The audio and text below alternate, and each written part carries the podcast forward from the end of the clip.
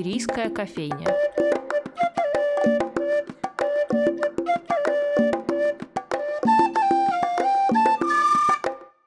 Здравствуйте, дорогие друзья! С вами Анастасия Филиппова и программа «Шумерийская кофейня». На прошлой неделе в музее Анны Ахматовой открылась масштабная выставка «Амаркорд. Мир Анатолия Каплана» об одном из самых выдающихся графиков XX века. Мы в студии решили собрать тех, без кого выставка бы точно не открылась. Начали с Исаака Кушнира, человека с самой большой коллекцией Каплана, который передал нам эти работы для экспонирования. А теперь поговорим с одним из кураторов Амаркорда, Павлом Котлером. Паша, привет! Привет, Настя! Здравствуйте, друзья. Я предлагаю зайти немного издалека. Вот есть музей Ахматовой. Такая точка на карте Петербурга. Мемориальная квартира, экспозиция о Бродском, кофейня, сад и так далее. И все это даже для посетителя, который в историко-литературном контексте, может быть, не силен, кажется органично переплетенным. Ну, все о литературе вроде как. И тут он, например, поднимаясь к Бродскому, набредает на большой выставочный зал и видит Амаркорд. И паттерн немного сбивается. Как тебе кажется, что такое вообще художественная выставка в литературном музее? Ну, это такая тема большого круглого стола, если не диссертации, потому что угу. для литературного музея вообще характерно замыкание на своем герое э, или на тексте как понятие. И это в этом большая опасность, которую музей Ахматовой – очень давно преодолел э, широтой репертуара того, что он делает, и э, тем, которые затрагивает. И для петербуржцев и гостей города фонтанный дом давно э, является местом не только литературным, но и художественным, если так делить. То есть выставки изобразительного искусства самые разные, от современных художников, заканчивая классиками начала XX века – они в фонтанном доме проходят, и здесь есть э, результат э, э, трудов души, да, как сотрудников музея, это позиция в том числе выставочного отдела под руководством Жанны Телевицкой. Но важнее здесь то, что без изобразительного искусства невозможно представить культуру в полной мере.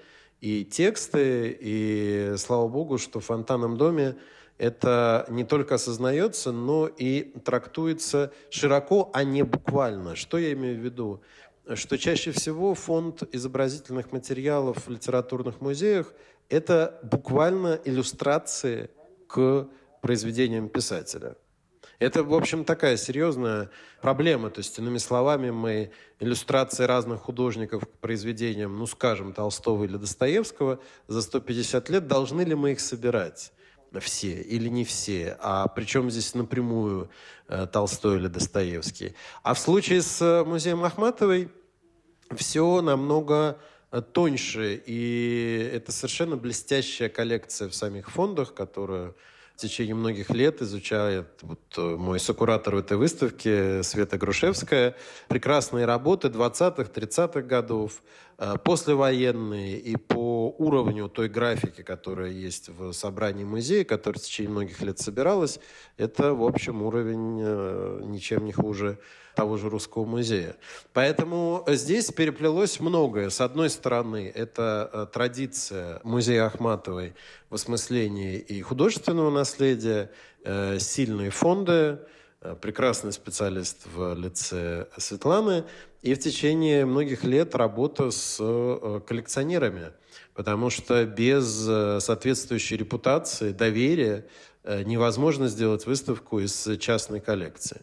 А как это все вплетается в литературный контекст? И не является ли это просто ну, как какой-то искусственной составляющей деятельности музея, человек может легко убедиться, придя на эту выставку. Хотя объект показа здесь, как, как и на многих других выставках изобразительных, в большом зале это произведения графики, керамики, живописи, литературы, э, поэзии в частности. Зал, в общем, наполнен в прямом и в переносном смысле. И на самом деле, как только гость начнет знакомиться с Амаркордом, ему станет понятно, что и это тоже о литературе. И тут мы переходим напрямую к твоей сфере интересов, к тексту. Хотя, если уж по-честному, то, в общем, все и есть текст.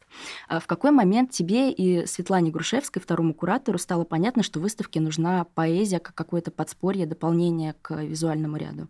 Ну, я думаю, что это более-менее осознавалось сразу, даже на уровне ассоциаций. И в прекрасный солнечный летний день, когда мы вышли от Э, Исаака Кушнира, вдохновленные, радостные и понимающие, какая большая работа предстоит. И тогда же сразу в этом же первом разговоре родилось название и общая концепция.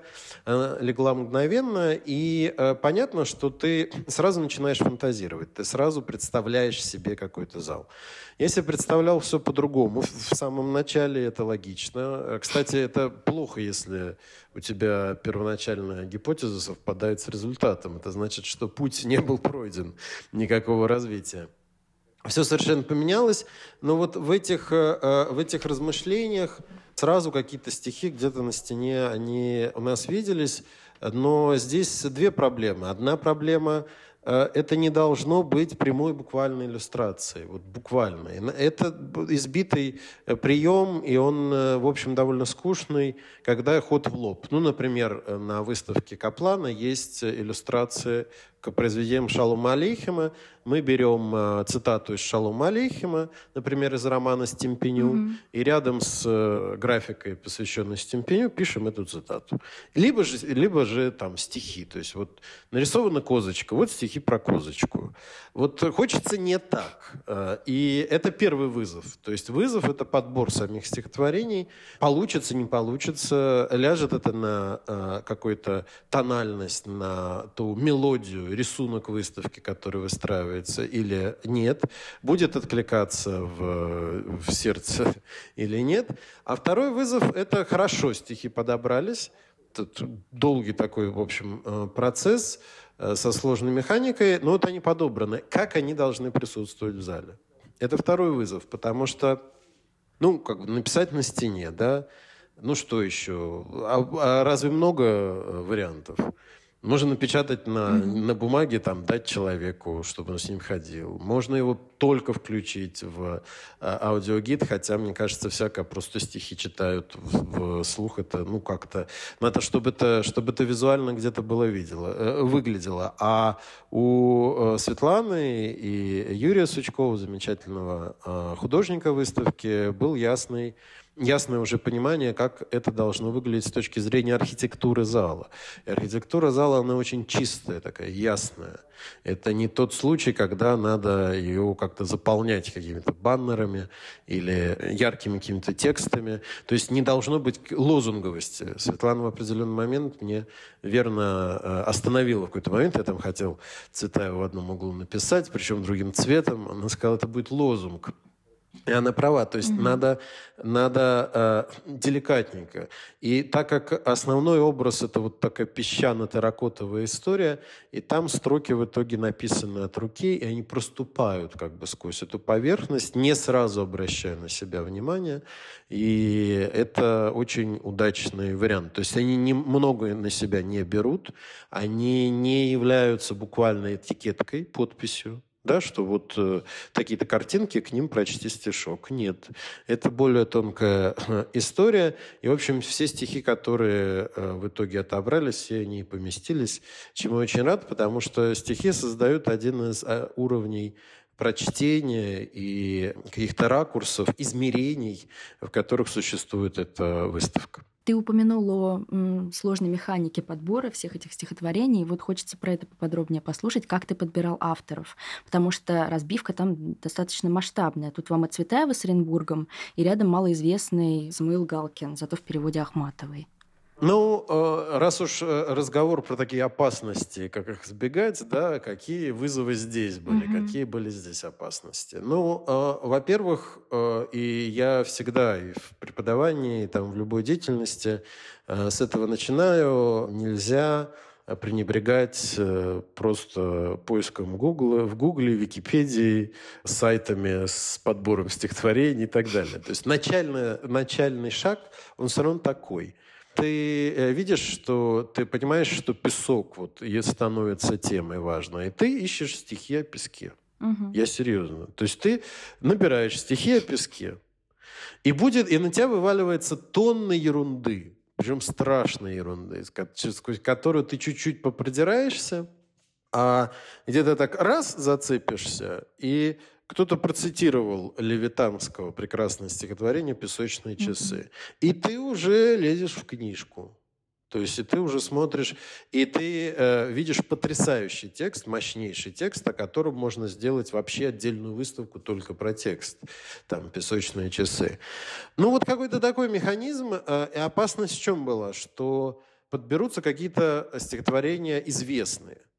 Это раз. Хотелось эту известность избежать.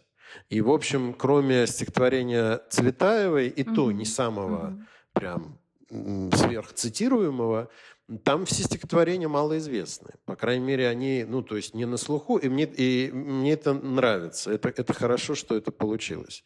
А вторая опасность заключалась в том, что ты в этом поиске стихотворений а можешь уйти целиком в этнографию, если хотите, в антропологию, то есть куда-то туда, в народоведение, в страноведение. Ну, то есть, что ты откроешь сборник стихов еврейской mm-hmm. поэзии, и у тебя все будет оттуда. И хотя так получилось, что э, там, в общем, люди, э, даже у которых, э, ну, то есть Арон Кушниров и Самуил Галкин, они, естественно, они писали на идише. Интересно, что в советских книжках это писалось перевод с еврейского, то есть так вот безлично. Не с, не с идиша или иврит. Они писали, конечно, на идише, но тот же самый Левитанский, да, он, э, он еврей. Давид Самойлов, он, в общем, Самойлов это э, это псевдоним. Но здесь дело не в том, кто еврей, кто не еврей, а дело в том, что, как и сама выставка, она про общечеловеческое так и э, эти стихотворения в итоге, они очень такие многогранные, то есть это не стихотворение про еврейское местечко или про черту оседлости буквально. То есть это стихотворение, в котором каждый узнает себя. Это стихотворение про дом, про невозможность возвращения, про память, про изменчивость жизни в виде дождя у Фредерика Гарсии Лорки – вот, э, то есть это такая история, э, мне кажется, она, она получилась. Ну, тут многое зависит еще от удачи, от просматривания такого тотально. То есть надо очень много посмотреть всего, подумать, поискать, вспомнить. Там того же Лорку я помнил, что когда-то про него я что-то «Дожди» читал, а потом, точнее, я понял, что это у Арбениной была песня на эти mm-hmm. стихотворения про «Дождь» и ты там где-то что То есть это такое, такая... То есть это суперсубъективная история. Тут нет нет какого-то рецепта, но механизм поиска на самом деле довольно, довольно понятный. Ты выбираешь узловые точки, ты понимаешь, э, о чем, собственно, тебе нужно, э, что является настроением, и а, они сами тебе в руки эти стихотворения придут. А какие-то, кстати, отвалятся, потому что в первоначальной от подборки стихотворений было в два раза больше, и они не вошли, часть не вошла не потому, что они не поместились никуда, а потому что они вроде бы про, там, не знаю, про песок, про вечность, про дом, про вещи, про евреев, например, Лейб Квитко, очень важный автор, писавший на идише, вот он вначале мыслился вообще как одно из ключевых стихотворений для выставки. В итоге он не вошел в принципе, потому что э, вот та ткань, которая родилась в результате э, выстраивания вот этого визуального ряда на выставке, того настроения, того камертона, маркорда, э, он просто, просто выбивался. Так что это такая хорошая приятная, приятная работа. Это хороший процесс.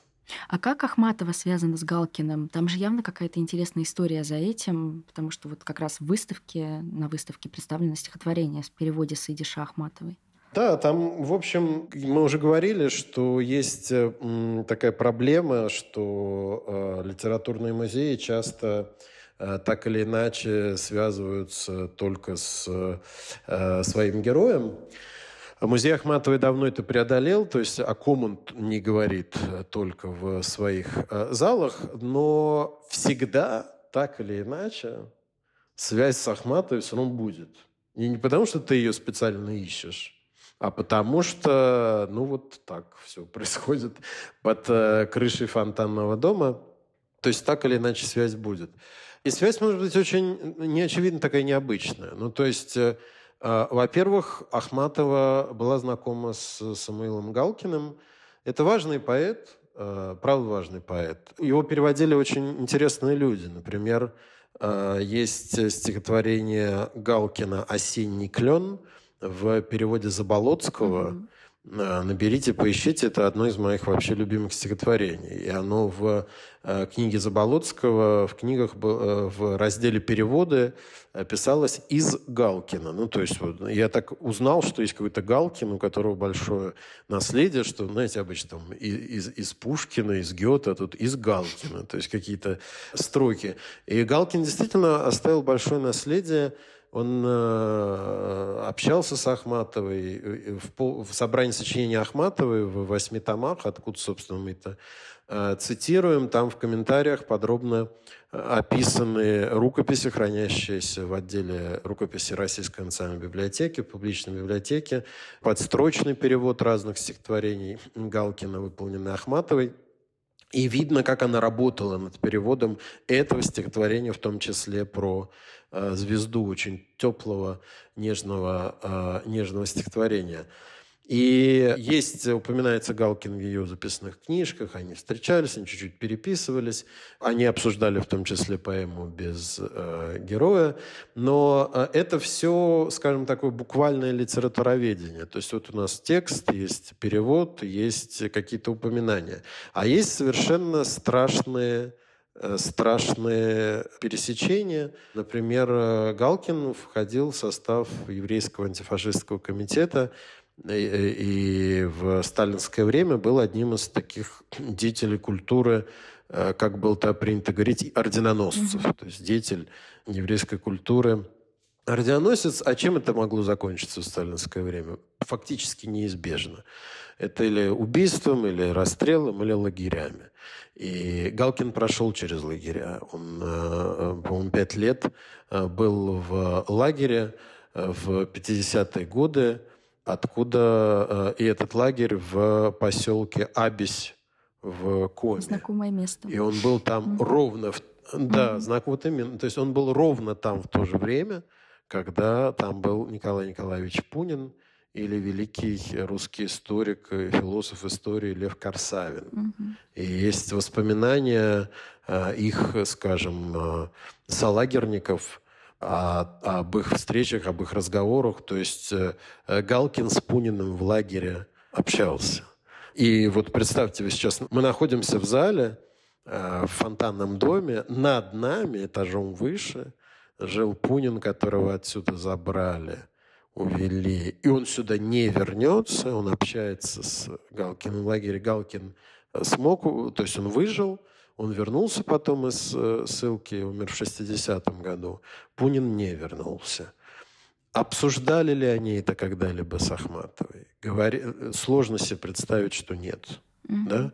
Потому что они общались до последних лет жизни, и есть даже письмо Ахматовой Галкину, что она им хочет подарить какую-то книжку или номер журнала, уже не помню. И в итоге она подарила его вдове, потому что он умер. То есть это 60-й год. Никаких свидетельств об этом мне неизвестно, может, они есть. Но вот страшное такое пересечение э, и такая вот матрешка. И этих матрешек, смыслов в каждом стихотворении в связи с тем визуальным рядом, который есть, Каплановский. Он, то, то есть там вот стихотворение про звезду, про ее блеск, про ее силу, про ее тепло, а оно написано э, ровно под э, у нас на выставке под э, такой замечательной керамикой, mm-hmm. где женщина э, с младенцем, и это такая это совершенно такая библейская общечеловеческая великая история, но от которой буквально идет, льется свет. Так что там за каждым стихотворением стоит какая-то вот такая многогранная тема. Здесь в контексте авторства я не могу не спросить, а где же Бродский, особенно учитывая, что сегодня ты у нас в кофейне. Понятно, наверное, с одной стороны хотелось уйти от темы от этого еврейского мальчика, да, который все, но он все-таки ведь возвращался всю жизнь к теме памяти, и в этом тоже, правда, очень много Каплановского. Почему все-таки его нет среди авторов? Ну, отличный вопрос, потому что он был в подборке, которая mm. была изначально. У Бродского есть большое стихотворение Исаака Авраам, угу. и там много про песок. про песок, про там пустыни, барханы, но я сейчас, понятно, ну, не, понятно, что нельзя пересказывать поэзию, поэтому у меня сейчас, я боюсь, получается вызывать у вас только странные ассоциации, но там история, которая по тональности просто не легла в итоге на, на результат. Вот как бы, если бы это была более, скажем, религиозная э, выставка, более такая про еврейскую культуру как цель рассказа, может, эта история про Исаака Авраама, про пустыню, она а, бы и оказалась удачной, а так она нас уводит в сторону, там, не знаю, э, Моисея, который водил евреев по пустыне, а у нас песок про другое. У нас песок э, как раз из песочных часов из стихотворения Левитанского. А что касается других возможных текстов Бродского, э, ну, память, а да, она для всех общая. То есть память это, ну, в смысле, главное mm-hmm. или очень важное. Память это там с точки зрения психофизической, нейролингвистики, там, не знаю, чего угодно, да, это одна из основных функций мозга и всего, что у нас э, вообще есть, то, что нас делает людьми. И это э, проблема в том смысле, что слово «память» обесценено, его постоянно да. везде произносят, да. что это про память, память, а Э, последние несколько лет э, есть понятие очень активное в публичном поле историческая память. Это просто все караул. Поэтому хорошо, что наша выставка про память частную, про память конкретного человека, о своем роде, о своей о своей э, культуре, о своем доме. И вот эту память Бродский выражал в прозе скорее, чем в, в поэзии. Причем в прозе написанной на английском, а переводимой потом на уже русский язык. Это интересно, это отдельный разговор, но в поэзии Бродского там, в общем, ничего хорошего, ничего утешительного. Там такая вот констатация, mm-hmm. что ты пчела без улья, с лишней пыльцой на лапках. Все. То есть нет э, не, не обнять, нет возврата и прочее, прочее. То есть такой, ну, не мрачняк, но, но с тенденцией. А вот э, та теплота воспоминаний, это как раз его англоязычные автобиографические эссе, то есть это просто другая, э, немножко, не, не немножко, а точно не каплановская по стилистике история. Здесь очень важно попасть в стиль. Тональность Бродский не сочетается в том формате, в котором мы это задумали. И поэтому у нас, э, собственно, фрагменты из части речи транслируются скорее этажом выше в натюрморте. Да, в натюрморте это продолжается история, и здесь э, Света Грушевская продолжала быть мотором этой истории, что как мы осенью на выставке «Эрика берет четыре копии» сделали две такие, два таких продолжения, рифмы, то есть было дополнение в э, мемориальной экспозиции – в Белом зале точнее, и в натюрморте. Так и здесь э, имейте в виду, и я уверен, что когда в кофейню придет Света, она об этом лучше расскажет, что у выставки Каплана есть два симметричных продолжения. Э, эта история продолжается в мемориальной экспозиции, в так называемой комнате 45 года, и история, продолжающаяся в э, натюрморте. Так что те, кто был в натюрморте, можете еще раз туда сходить, там всегда что-то будет чуть-чуть меняться и добавляться, и там э, были тоже долгие у нас рассуждения, что делать, что делать, но э, творчество Каплана и Каплановская выставка, она теплая. То есть ведь когда говоришь «судьба не знаю, евреев в 20 веке», это же катастрофа в прямом смысле, с большой буквы. То есть это официальное слово. Mm-hmm. А в, у Каплана в творчестве не катастрофа, а ответ на катастрофу. То есть ответ на катастрофу – это то, что внутри тебя живет. Это единственное, что может спастись в ходе катастрофы. Я бы, в общем, подумал над э, этой мыслью. Это, это важная история, это, если хотите, рецепт. А в случае с... Но при этом э, этот ответ, он очень теплый и светлый. Поэтому мы добавили в натюрморт Бродского э, с десяток его фотографий, детских и не очень детских, которые радостные. И там видно, что мальчишка, который был мальчишка, а это же еще официально теперь пишется, там Иосиф Александрович Бродский в детстве. Да, да, да. Там это вот это ужас. А там, не знаю, трое каких-то голых э, мальчиков маленьких плавает в какой-то речке. Там Иосиф Александрович Бродский двое неизвестных, там, 1940-е. То есть, э, но это неизбежно, да, то есть, ну, когда-то он был маленьким мальчиком, ну, мальчишка разный, странный, может, и не всегда приятный, но вот там проходит, не знаю, 40 лет, а, и он уже заслуженный, призаслуженный, а улыбается, как тот же, тот же мальчишка в какие-то моменты. Или позирует так же, как он позировал в детстве на фоне какого-то памятника. Вот это добавлено в натюрморте. Мне кажется, что это такая хорошая, теплая рифма к э, Каплану. Возвращаясь к текстам, когда мы со Светой обсуждали витрины во время подготовки выставки, она часто говорила, что боится, как бы зрителя сразу же не придавило такими тяжелыми сюжетами. И мы постоянно возвращались к разговору о визуальном таком балансе, настроения даже. И потом я зашла в зал, когда уже на стены нанесли стихотворения, которые ты, собственно, отобрал, и меня основательно придавило. Одно «Был бомбой дом, как бы шутя расколот, убитых выносили до зари» э, уже сразу все свое дело сделала. Э, вот вам тут жизнерадостная каплановская козочка и в метре Цветаевская «Можно ли вернуться в дом, который срыт?». Сначала хочется спросить, за что? Но если серьезно, то, как тебе кажется, выставки вообще для зрителя должны быть комфортными? Или это скорее про закапывание вглубь себя, где не только этот каплановский мир детства в дымке, а рядом с ним еще и ужас настоящего? Вот об этом, собственно, восприятии зрительского комфорта хочется спросить. Ну, ты знаешь, в выставке, э, если она, конечно, хорошая, должна быть драматургия. Угу. А драматургия строится на конфликте. А, в общем, жизнь вообще строится на конфликте. И получается, что здесь и есть э, некий фон, фон не как задник сцены, а как воздух, которым что ли, человек живет. И он выражен в поэтической пронзительной поэзии. А есть ответ, что ли, человека на этот фон.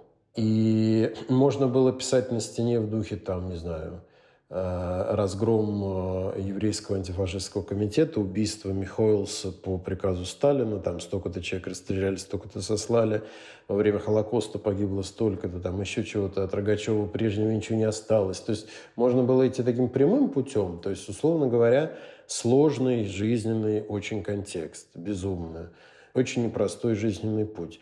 А вот на него ответ, вот тем теплом, который в душе Э, сохраняется. Для кого-то это тепло связано с еврейским местечком, для кого-то с э, деревней Рваное болото, для кого-то с э, там каким-нибудь, какой-нибудь французской виллой в альпийском регионе. То есть у каждого свой, у каждого свой язык, свой, свой какой-то амаркорд. Поэтому вот этот конфли... стихотворение своей, в общем, жесткостью и пронзительностью, это же хорошее стихотворение, Конечно. они создают, собственно, этот, этот конфликт и тебя немножко так э, выбивают. Ну и потом э, любая выставка – это высказывание в определенный момент, в определенном месте.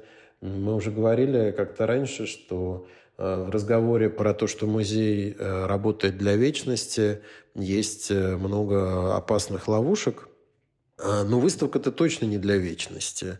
Выставка, она для здесь и сейчас.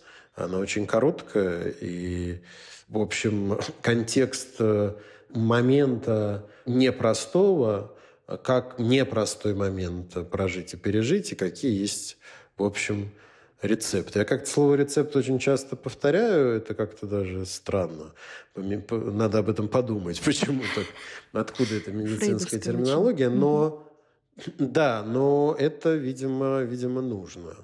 То есть э, было бы э, неправильно, если бы это был такой, немножко такой слащаво, mm-hmm. слащаво где-то теплый, светлый просто мир – Э, каплановских э, изображений. Потому что если мы уберем его биографию, уберем эти стихотворения и э, вот, и, знаешь, включим такую в зале красивую еврейскую музыку, то это такая идиллическая, стерильная ну, да, картина. Но жизнь... Mm-hmm. Да, и вообще, и совсем все становится mm-hmm. другом. Но жизнь, она... Вот этот амаркорд я вспоминаю, я помню, э, вот это то, что я внутри себя несу, он тебе помогает выжить в очень конкретных предлагаемых обстоятельствах. Эти предлагаемые обстоятельства были как раз э, бомбой «Дом шутя расколот». Хорошо. А из тех стихотворений, которые остались, из этих семи, есть ли какое-то, которое для тебя наиболее откликается в настоящем? Или вообще? Ну, если вообще, то мне очень нравятся «Песочные часы» Левитанского, и я бы... Э, я просто советую это стихотворение очень внимательно посмотреть целиком. Оно легко ищется. Но вот это вот э, «Я был частицей этого песка», Э, частицы бесконечного потока, вершащего неутомимый бег между двух огромных конусов стеклянных. Это, ну, в общем, ну, это очень глубоко, это очень сильно. И вот э, это и про историю, и про частность. То есть мы как, как такая песчинка, да. Э, это очень здорово сделано. То есть это, наверное, я бы на первое место так э, вынес, хотя там сложно выбрать, они все очень хорошие. Mm-hmm. А из откликающегося сейчас, в общем, Цветаева. Mm-hmm. И Цветаева – это стихотворение «Страна». Оно написано в 1931 году в местечке Медон. Это отличное место э, вот, во Франции. И вроде там все должно быть замечательно и прекрасно. Но все это стихотворение у нас только две первые строфы. С фонарем обшарьте, весь подлунный свет той страны на карте нет, в пространстве нет. Выпито, как с блюдца донышко блестит, можно ли вернуться в дом, который срыт? И там дальше история, что вот э, можно ли на, вернуться на коня, который тебя скинул, mm-hmm. коня скинувшего, да, и в конце, что э, той России нету, как и той э, меня, то есть меня тоже нету, невозможно, в общем, возвращение невозможно. Это как тот же Бродский формулировал, э, географии примесь со временем есть судьба. И вот эта история про Э, страны нет, и можно ли вернуться, и дом срыт, срыт не тобой при том. Это очень острый, как всегда у Цветаевой, пронзительно поставленный вопрос, а вот Каплановский ответ. И мне кажется, этот, э, от которого ты вот как-то улыбаешься.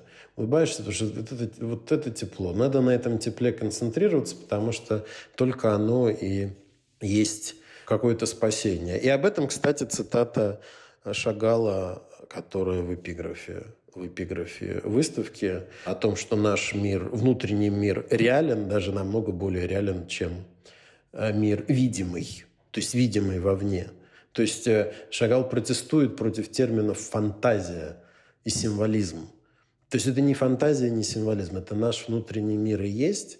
И я очень хотел эту цитату, цитату как-то куда-то вставить, потому что я ее видел на выставке «Азбука шедевра» в великолепном музее Новый Иерусалим mm-hmm. в подмосковной Истре. Она ею завершалась. То есть там очень круто было сделано на каждую букву такой раздел. А – это автопортрет, а в конце была буква «Я», и это цитата Шагала про внутренний мир. То есть как бы весь ответ э, азбуке шедевра в тебе. Ну, то есть это очень Э, здорово. И долго я пытался найти источник этой цитаты. И как вопрос об интернете, интернет выдавал все без источника, и, как потом оказалось, неправильно. И пришлось э, вручную прочитать разные книги Шагала об искусстве, без поиска по слову. И в одной из них э, нашлась эта цитата, переврана она была в интернете и везде, потому что коллеги-то ее из интернета взяли, первоисточник не нашли. Э, я имею в виду угу. истринские. Мы нашли первоисточник, там намного точнее это сформулировано про мир видимый и так далее. Но важно другое, важно то, что Шагал это сказал в разгар войны в 1943 году, выступая перед студентами в Америке, в э, колледже э, Маунт Холлиук штата Массачусетс в США. Через 40 лет перед, перед другими, конечно, уже студентами, mm-hmm. но в том же колледже э, будет сидеть Иосиф Бродский. То есть вот эти, вот эти, то есть это Саутхедли. Вот эти все пересечения и такая ткань пронизанная, пропитанная, она невероятно интересна, она бесконечно, ее можно прочитывать, видеть связи эти, распутывать, но в этих всех связях самое главное – это ценность жизни конкретного человека, и мне кажется, что наша выставка, она про это. Спасибо. С вами в Шумерийской кофейне были Анастасия Филиппова и Павел Котляр. Мы всех приглашаем на Маркорт, который работает до 2 апреля. До новых встреч. До новых встреч. Спасибо.